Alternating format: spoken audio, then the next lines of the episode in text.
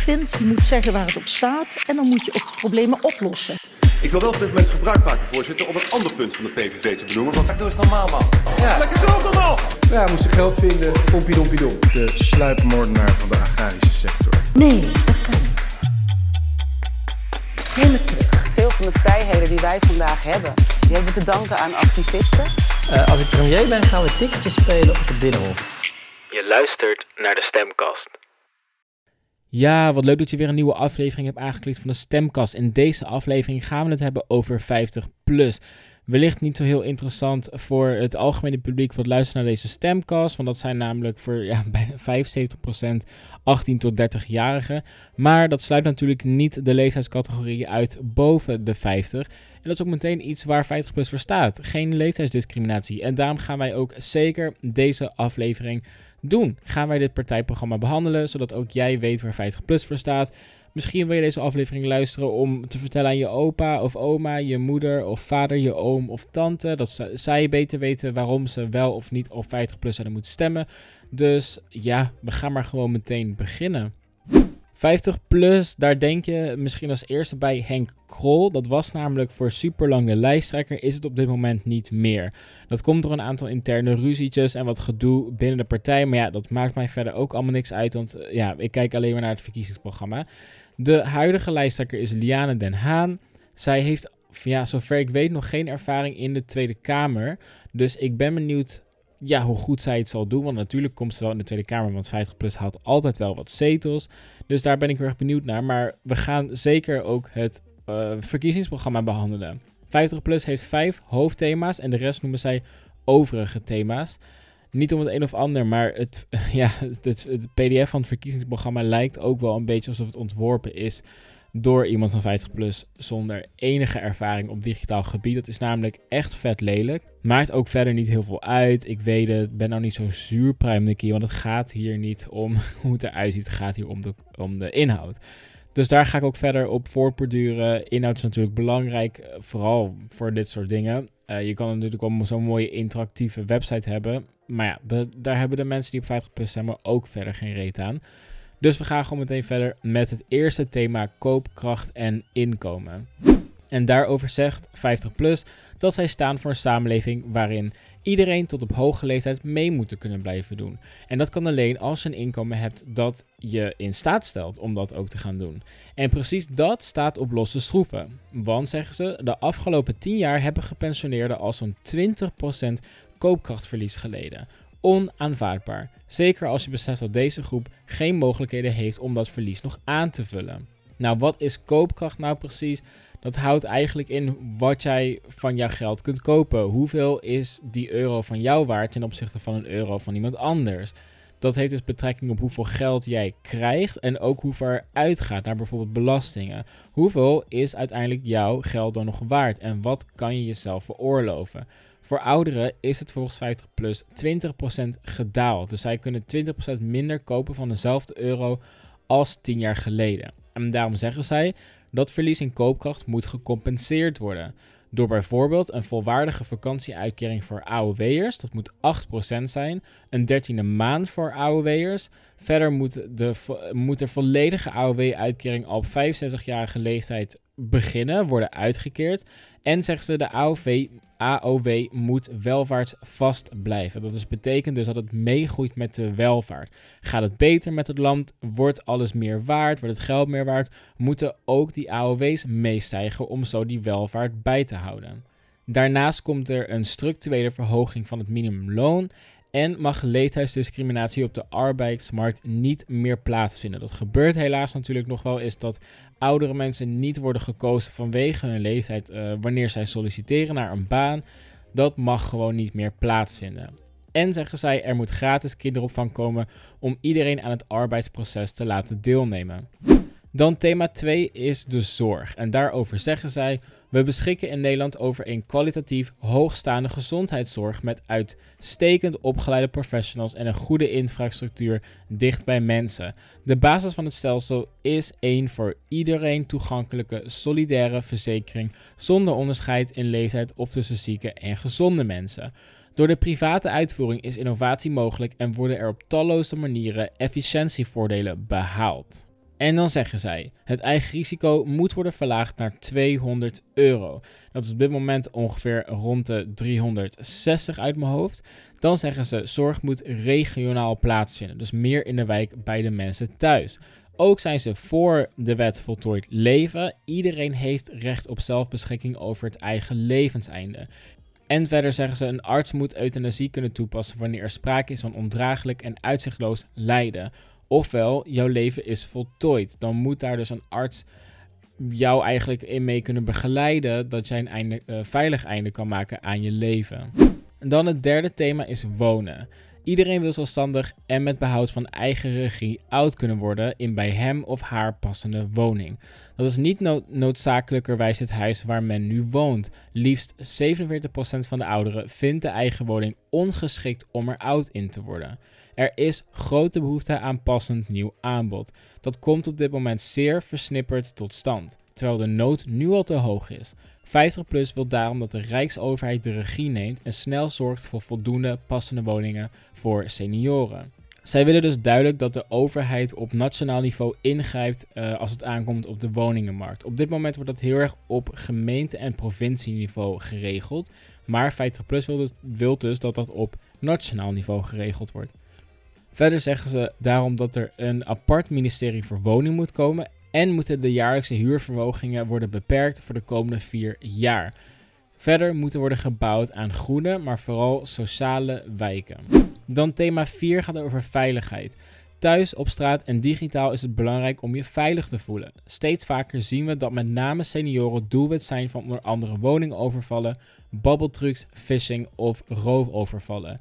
Uit gegevens van de landelijke politie blijkt dat met name oudere mensen slachtoffer zijn van dit soort criminaliteit. Het is van groot belang dat er ingezet wordt op veilige en leefbare wijken, het tegengaan van criminaliteit en het weerbaar maken van kwetsbare mensen. Zo zeggen zij bijvoorbeeld: er moet gratis weerbaarheidstraining van de politie komen, die gericht is uh, op oudere en kwetsbare mensen. Zij moeten dus gratis zo'n soort cursus kunnen doen.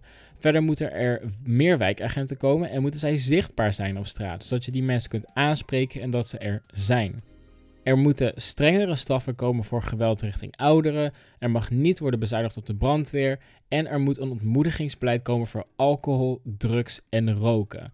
En daarnaast moet er een verbod op zwaar vuurwerk komen voor particulieren. Dus niet siervuurwerk, maar ze zeggen dus zwaar vuurwerk moet worden verboden voor particulieren. Dan het laatste hoofdthema van de 50PLUS partij gaat over het welzijn en welbevinden van mensen. Zo zeggen zij, gezondheid is sterk afhankelijk van mentaal en fysiek welbevinden. Mensen hebben de grootste kans om uh, goed ouder te worden als men op een positieve manier aan de samenleving kan blijven bijdragen. Daarom is het actief blijven en het houden van contact met anderen ook zo belangrijk. Zo zeggen zij bijvoorbeeld: ouderen krijgen een gratis tablet met cursus hoe je die kunt gebruiken willen ze investeren in mantelzorg. Mantelzorg is dus eigenlijk eh, dat een, een, vorm van zorg waarbij bepaalde mensen zich inzetten voor, de voor hun eigen naasten. Dus die verlenen zorg aan familieleden, kennissen of vrienden. De wijken moeten vergroenen, dus er moeten meer bomen en beplanting komen. Meer aandacht voor de LHBTI-gemeenschap. En de overheid moet ook schriftelijk te benaderen zijn. Dus niet alleen maar digitaal. Want, vooral op ouderen gericht natuurlijk, niet iedereen is even digitaal maar wil bijvoorbeeld nog wel de Belastingdienst kunnen bereiken. Dat moet dus ook op papier nog kunnen. Dan hebben zij een aantal, dat noemen ze uh, overige thema's, maar daar vind ik nog best wel wat belangrijke dingen in staan voor sommige punten. Dus ik ga die echt in vogelvlucht even doornemen. Ik weet het is een korte aflevering, maar dat is voor dit onderwerp ook misschien wel gepast. Voor het zesde hoofdstuk, dat gaat over immigratie en integratie, zegt 50PLUS, er moet een duidelijk, rechtvaardig en humaan vluchtelingenbeleid komen. Economische vluchtelingen en uitgeproduceerde asielzoekers worden zo snel mogelijk naar, afspraak, naar uitspraak teruggestuurd naar het land van herkomst. Want nu duurt dat soms nogal even, maar die mensen moeten dus eigenlijk snel teruggaan zodra zij weten dat ze hier niet mogen blijven. Verder zeggen ze: Nederland neemt haar evenredig deel vluchtelingen op op basis van Europees vluchtelingenbeleid. Dus ons houden aan de afspraken die we op Europees niveau hebben gemaakt door het, het, ja, het vastgestelde hoeveelheid aan vluchtelingen op te nemen. Verder moet mensensmokkel ook strenger worden bestraft. Dan het zevende hoofdstuk gaat over klimaat. Uh, 50PLUS staat voor een sterk en, en krachtig klimaatbeleid, maar zeggen ze wel als kanttekening: de schade aan de economie moet worden voorkomen en economische groei mag niet belemmerd worden door bepaald klimaatbeleid. Ook moeten de volgende generaties bijvoorbeeld niet lijden aan bepaald klimaatbeleid dat wij nu beslissen, dat zij daar uiteindelijk hogere lasten van zullen hebben. Dus ze zijn daar wel redelijk terughoudend in. Dan zeggen ze daarnaast wel dat grootschalige landbouw moet beperkt worden. Dus ook bijvoorbeeld die veehouderij waar gigantisch veel dieren in omgang zijn, dat, dat moet beperkt gaan worden. Ook moeten we, of tenminste, ze zeggen niet moeten, maar zeggen ze, Nederland is heel goed in grond bijwinnen. Dus nieuw land bouwen, dat hebben we altijd al gedaan. En dat moeten we ook kunnen blijven doen, want daar zijn we goed in, zegt 50 plus. Dus ik neem maar dat ze daarmee bedoelen aan de, aan de kust meer land winnen om zo ook te kunnen uitbreiden. Dan moeten we eindelijk nog de visserij steun krijgen van de staat. Want die zijn nu een beetje slachtoffer geworden van Europees beleid. Ook qua prijzen bijvoorbeeld op de markt. En dat moet worden teruggedrongen doordat de staat daar een belangrijkere rol in gaat spelen. Dan het achtste thema gaat over cultuur en media. Zo zeggen zij dat er meer geld en steun aan de publieke en lokale omroep moet. Er moet meer geld komen voor internetpolitie en internetoplichting. Uh, ze zijn tegen het weghalen van standbeelden van oorlogsmisdadigers. Dat hoort bij de Nederlandse geschiedenis, dus dat moet blijven. En de overheid moet oog blijven houden voor mensen die niet uh, zo digitaal vaardig zijn. Dus mensen die wat moeite hebben met het digitaliseren, daar moeten we op gaan blijven letten. Dan over democratie. Zeggen zij dat er een kiesdrempel moet komen van 3% om zo versnippering in de politiek tegen te gaan. Nou, wat houdt nou precies een kiesdrempel in? Hoe het, ik zal eerst even uitleggen hoe het nu zit met het Nederlandse kiessysteem. Ik heb het daar in de eerste aflevering eigenlijk al over gehad, maar we hebben in Nederland een kiesdeler. Dat wil zeggen dat zodra alle mensen hebben gestemd, dat het totaal aantal stemmen wordt opgeteld en dat wordt uiteindelijk gedeeld door het aantal zetels. En dat laat dan een bepaald, ja, bepaald getal zien. En dat getal geeft aan hoeveel stemmen er moeten worden behaald om één zetel te krijgen. En dat is dan een soort van de drempel. Dus laten we zeggen, de kiesdeler geeft aan 60.000 stemmen zijn nodig voor één zetel. Dat betekent dat een partij die maar uh, eh, 50.000 stemmen haalt, kan dus niet in de Tweede Kamer komen. Maar het gebeurt vaak wel dat heel veel kleine partijen één of meer zetels behalen. Wat vooral het uitzicht is voor de aankomende verkiezingen. Dus zegt 50PLUS, er moet een kiesdrempel komen van 3%. Dus je moet 3% van alle stemmen behalen om minimaal een zetel te kunnen krijgen. Om zo versnippering tegen te gaan. Daarmee willen ze dus voorkomen dat er heel veel kleine verschillende partijen zijn in de Tweede Kamer. Maar het voorkomt natuurlijk ook dat bepaalde partijen eh, een stem krijgen in de Tweede Kamer. Want zij zullen daar nooit aan die kiesdrempel, aan die kiesdrempel kunnen komen. Verder zeggen ze dan nog, de burgemeester moet worden gekozen. Daar zijn wij dan als in Europa het laatste land in die daarvoor zal kiezen. Er moet een bindend referendum komen, dus burgers moeten kunnen stemmen voor bepaalde moeilijke vraagstukken, wat dan ook meteen bindend is. Dus de overheid moet zich daaraan houden. En het moet mogelijk zijn om in andere gemeenten paspoorten of andere diensten aan te vragen, om zo hoge kosten in je eigen gemeente te vermijden. Dan over onderwijs zeggen ze dat de basisbeurs voor studenten moet terugkeren.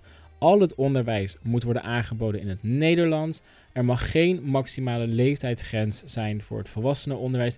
En er moet meer geld naar het volwassenenonderwijs. Er zijn nog een aantal punten hierna, maar ik ga ik alleen nog even uh, het gedeelte over Europa benoemen. Want dat is ook nog wel interessant natuurlijk voor, voor de aankomende verkiezingen. Zo zegt 50PLUS dat er geen nieuwe landen in de EU mogen toetreden. Moeten we een krachtige EU zijn, maar Nederland moet nooit opdraaien voor de hoge kosten die in andere landen gemaakt worden, waar wij dan uiteindelijk ja, een soort van slachtoffer van worden. Dat moeten we dus absoluut tegengaan.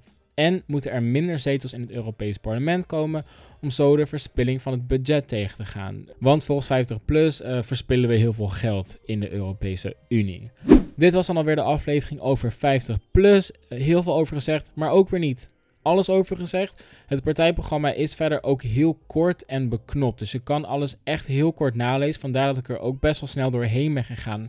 Voor nu ook met het oogpunt op dat ja, waarschijnlijk maar 10 tot 15 procent van de mensen deze podcast luisteren uh, geïnteresseerd zijn, of in ieder geval in een leeftijdscategorie vallen, die zouden stemmen op 50 plus. Dus vandaar dat er ook net iets minder tijd in deze aflevering zit.